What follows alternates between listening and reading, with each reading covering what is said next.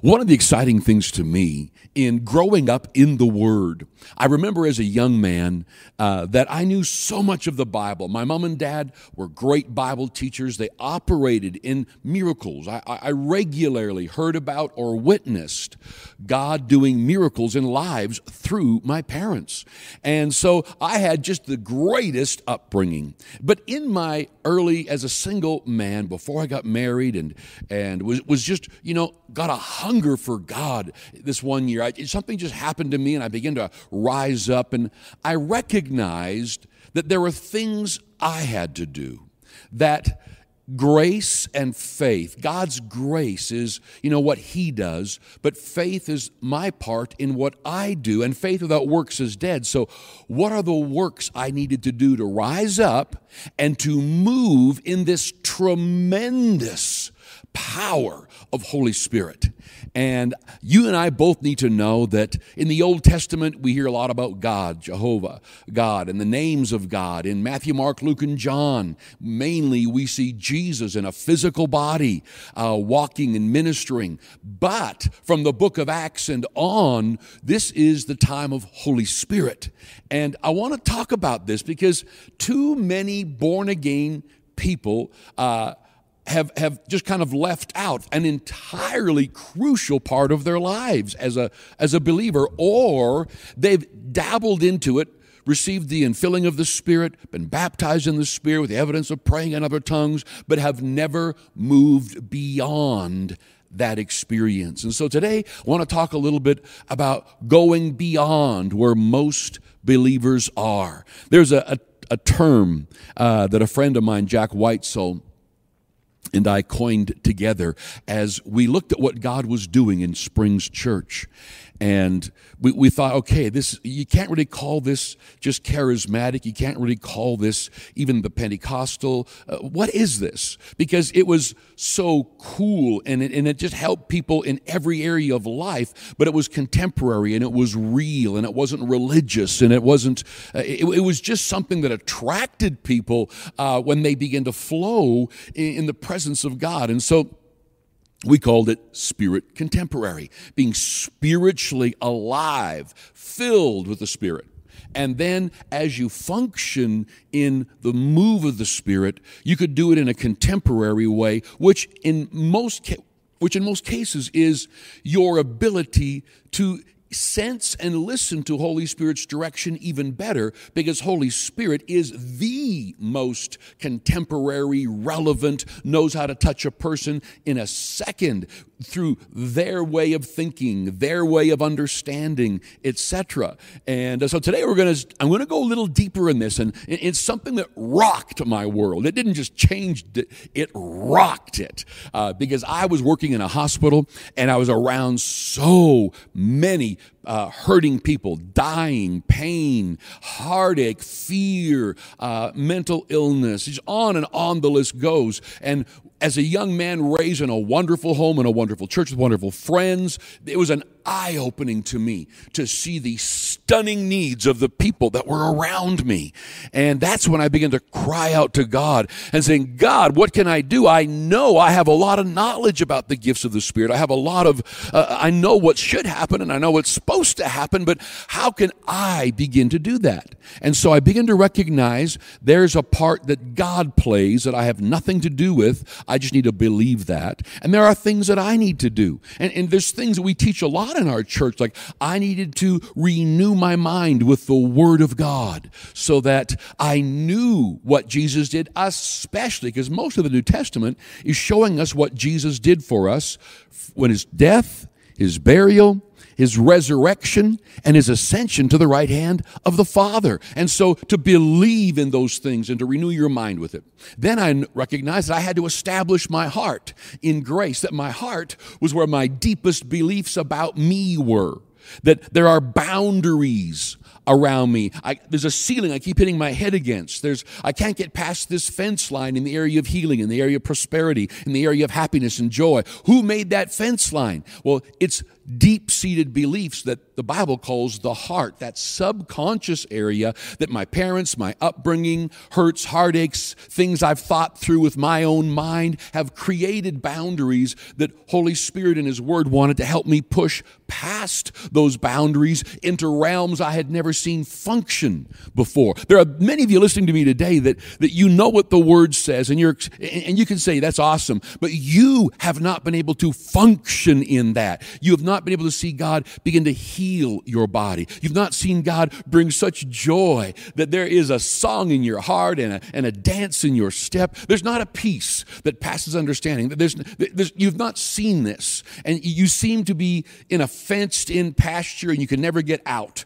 And you've eaten all the grass within this pasture, but the fence line stops you from moving past. Those are boundaries. And the Bible says in Proverbs chapter 4, verse 23, that uh, guard your heart with all diligence, for out of it are the issues of life, are the forces of life, and that Hebrew word has a third meaning are the boundaries of life. And so every person has boundaries that have been preset by your deepest beliefs. Now, those deepest beliefs can come from parents, upbringing, school, heartache, abuse, brokenness, thinking things through, unforgiveness, anger. They all create these boundaries that in areas of your life you can't get by. And so the Bible teaches us that when this happens, that you need to recognize you're not bearing fruit. And if you're not bearing fruit in that area, which is results, if you're not getting results in an area the word promises you, then you need to do heart work. You need to begin to dive into his word, trust his spirit. And the Bible says in Hebrews 4:12 that the word of God is so alive, it'll deal with the intentions and the thoughts of your heart, these deep, deep beliefs. So when I begin to get excited about ministering to people, I begin to recognize the role of staying filled with the Spirit.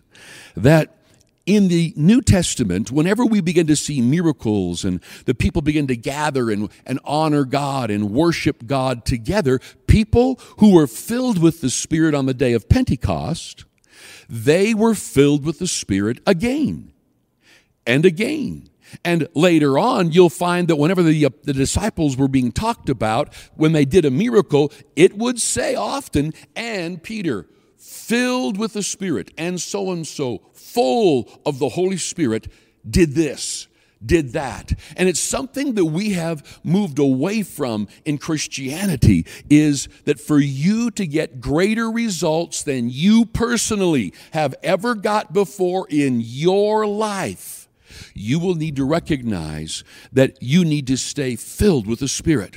Ephesians 6 teaches us that, that be being filled. It literally says be continuously focused on being filled with the Spirit. Make sure this reliance, this enjoyment, this praying in the Spirit, this keeping yourself bubbling over so that it, the healing power of God's bubbling over, the peace, the joy of God's bubbling, you can keep this flowing. Now, when God when God sent Jesus to die on the cross, Jesus sent Holy Spirit uh, to literally dwell in our hearts. I mean, it's three persons, one God.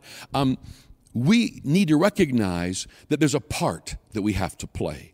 And I've often said that Holy Spirit is called our helper. We keep thinking that he is the one that does everything and we just follow along. No, that, that's not looking accurate at it. He is our helper. Now, he guides us, leads us, keeps us filled and full, and helps us in so many ways. But the, the initiative to get up and begin to say, okay, I'm going to believe God for this. I'm going to go to whole new areas in my marriage, my home, my physical health, in the church. I want to witness and share Jesus with people in a way that is so cool and natural, but anointed by the power power of God.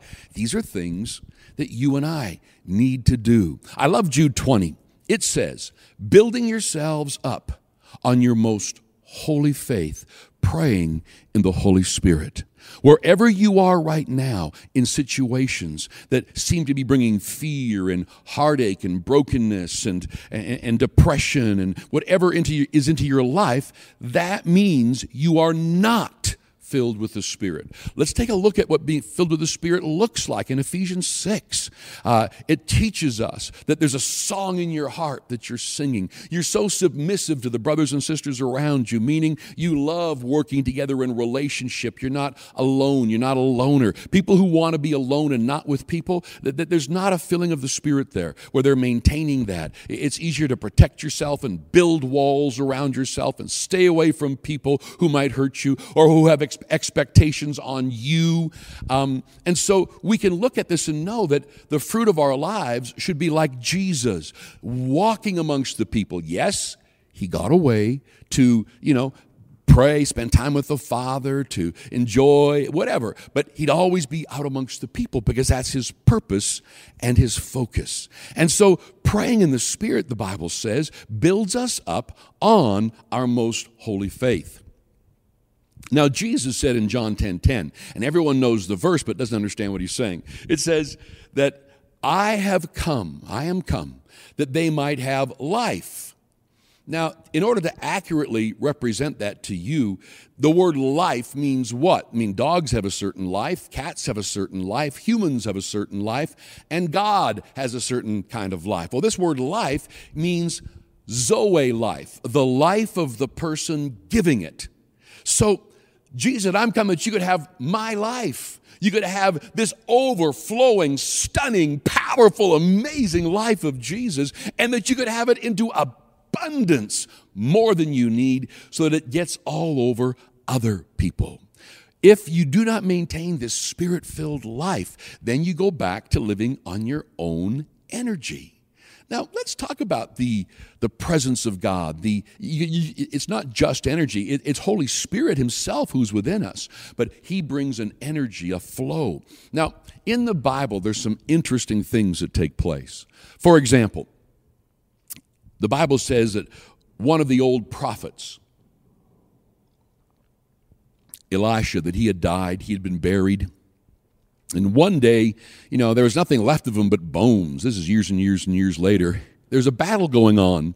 And these soldiers had, one of their comrades had died, and they're running from the enemy. So they took him, and apparently they pushed him into this cave, this burial hole where the bones of Elisha were.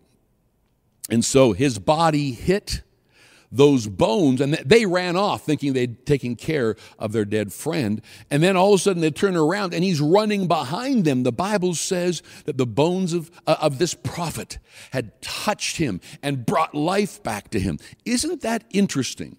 You say, well, Leon, why did that happen? It's beginning to show us that the presence of God has substance.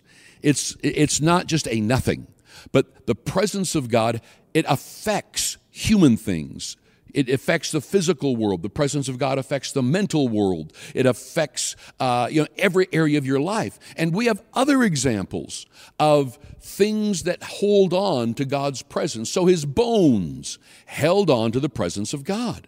Well, then we have Jesus, where he was walking, and a widow woman crawled on her hands and knees, and she just said, If I can but touch the hem of his garment, I will be made whole. She touched the hem of his garment, and her believing, it says, virtue left Jesus. He felt it, sensed it, turned around and said, Who touched me? when lots of people were touching him. And Peter said that. What do you mean? There's a crowd, everyone's touching you. No, and he looked and he knew who it was because she could sense the healing in her body. So, Jesus' clothes actually held uh, this, this presence of God, this whatever you want to call it. Some call it an anointing, some call it the presence of God, but there is a, a residual. The presence of God has an effect on the physical world. And she was completely healed, and Jesus said that her faith did that. In other words, the presence of God was there upon his body, um, upon his clothes. Later on, we see examples of Paul, who was preaching, and it says that the women would bring aprons aprons and then he would hold them, he would touch them. Uh, it actually shows like putting them against his body while he was ministering in handkerchiefs. And then they would take that and they would go lay it on people that couldn't make it to the services and they would be healed um, if they were oppressed by demonic spirits they would leave them and they would have miracles so this presence of God, this beautiful, uh, it has, it leaves a residual effect of healing. It brings the life of God. This Zoe life of God seems to have an effect on the physical body. Now, if you th- remember uh, when Moses went up the mountain and he came back down, they made him put a sack over his face because his face was so bright. Uh, they could hardly look at him. It had an effect on skin, it had an effect on his body. Uh, then you take a look at um, Jesus when it says that they looked at him, and that's when uh, he met with two men from heaven in this transfiguration and there his shone he shone so bright his face his clothes it, it, just had an amazing impact and so i want you to understand that this is not just some kind of a mind game that we're dealing with but faith is the substance of things hoped for, the evidence of things not seen. As we begin to believe God, this Zoe life of God, it stays and it resides. It, just begins to flow in our physical bodies. It begins to touch the very uh, nerves and the, um, you know, the structure, the molecular structure of our body. And so I want to I want to just share with you that you and I need to recognize that this flow of the spirit of God, okay, is within us. Now in the Old Testament it wasn't. It was in heaven and it would come upon them and it would help them. But it is within us and upon us. And so, this infilling and this being full of Holy Spirit uh, and Him being around us, in front of us, behind us, that it, it makes your body ready for service. It has an effect on business. It, it begins to flow out. The Bible says another thing about this, this presence uh, is that if you enter a house, and you're going to have a meal or you're going to stay or you're going to preach or whatever you're going to do. He taught his disciples when you enter a house, say, Peace be on this house and the peace that is on you will permeate that house. An actual force, a substance, the life of God would reside in that house. And I see that all the time. I don't know how many people uh, have said to me or my parents or my wife, you know, there was a neighbor one time that uh, came over and she just wouldn't leave our house. She had two wonderful kids and a wonderful lady, didn't know Jesus, and she just stayed there all day, every day, and finally just told Sally that there's such peace and joy in this house. I see it affecting your kids. I see it affect your husband. I see it affecting you. It's how you look at each other, touch each other. It's, it's the kids. I don't have this and I want it. So she gave her life to Christ, came to church. Then her kids were changed so dramatically, and they were just little things like just early grade school. I know it was grade one and grade three, or kindergarten and grade three. And the dad, uh, you know, who had his own struggles, saw his kids coming home, and, and there was such peace and joy about them. He had to have a chat with me. And he said, What is happening to my kids? I can't believe this, let alone my kids, my wife. And so I taught him about Jesus this presence of God, it touches emotions. The presence of God touches the physical body. It touches brain cells. It affects behavior and actions, etc. And then he came and made a decision for Christ. If we as Christians do not get back to to, to, flowing in Holy Spirit, staying filled with the Spirit, we are going to be so shortchanged when it comes to seeing the miraculous. In Isaiah 35, 4 to 6, it's talking here and it's prophesying about this time of uh, of that we're in today, from, from the time of the day of Pentecost and on, these last 2,000 years are called the end times, the latter days. And it says here that blind eyes will see again, deaf ears will hear again, crippled people will jump and leap like deer, and those who can't walk now, uh, who can't talk, the tongue of the mute, will shout with joy. Wa- now, listen to this water will flow and burst forth in the desert, the wilderness, and streams will flow in the dry lands. Now, it's talking here about what Jesus mentioned in, in John 7 that yes, that you know when, when we're saved holy spirit within is like a well of fresh water all we always have access to it but then in John 7, out of your innermost being shall flow rivers of living water. And now these rivers of living water is the flow of Holy Spirit in your life. And so, my challenge to you is don't just stop at the born again experience where you're forgiven, you get to go to heaven, and you can pray and beg and plead with God, you know, as you make it through this life of woe, you know, and um, I'm, I'm, I'm satisfied, like the old songs, I'm satisfied with just a cottage below, a little silver, a little gold. But one day, and that's not true, that the kingdom of God that is, uh, is in heaven, but it's also here. We are in the kingdom of God, even now on this planet, if we are born again. And so now, as you look at the Word of God, us functioning in faith, the Old Testament, they believed, you know, the words of an angel that God would bring when God would appear, he'd send an angel to bring his message, and they had to believe in that message, and great men and women did and did miracles. Then in the New Testament, in Matthew, Mark, Luke, and John, they would look at Jesus, and whatever Jesus said, they would do. His mother said, Do whatever he says. So when Jesus said, Let's go to the other side, they would. When he said to a lame man, Get up, he would. When he said to his disciples, and he laid hands on them, You go lay hands on people, that you would believe in the words of Jesus, the physical, historical Jesus. Then, when Jesus died and rose again, what is our faith anchored in?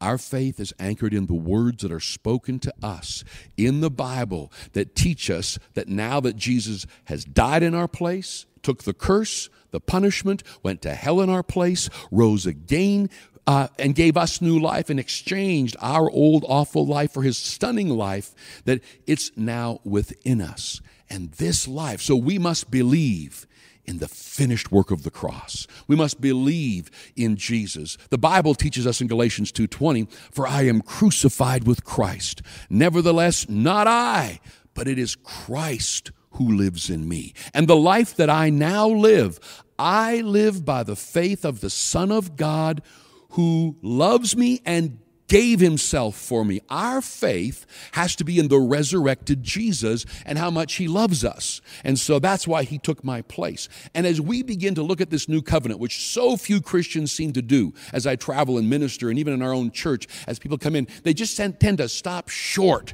from entering in and getting filled with the Spirit and then staying full of the Spirit. And so we need to recognize that all through the word. Did you know that he, he who prays in that heavenly language, it says, speaks mysteries to God? He is edifying himself, charging himself up. Charging what? Everything. Your health charges up, your joy charges up, your peace charges up. I mean, your abilities to see and to know and to grow up and to mature charges up. When you pray in the Spirit, when, when you begin to trust Holy Spirit and you get to know Him and fellowship with Him and maintain a Spirit filled life, there is a life that few have entered into because they have not maintained that Spirit filled life. Father, I pray right now that you would touch people.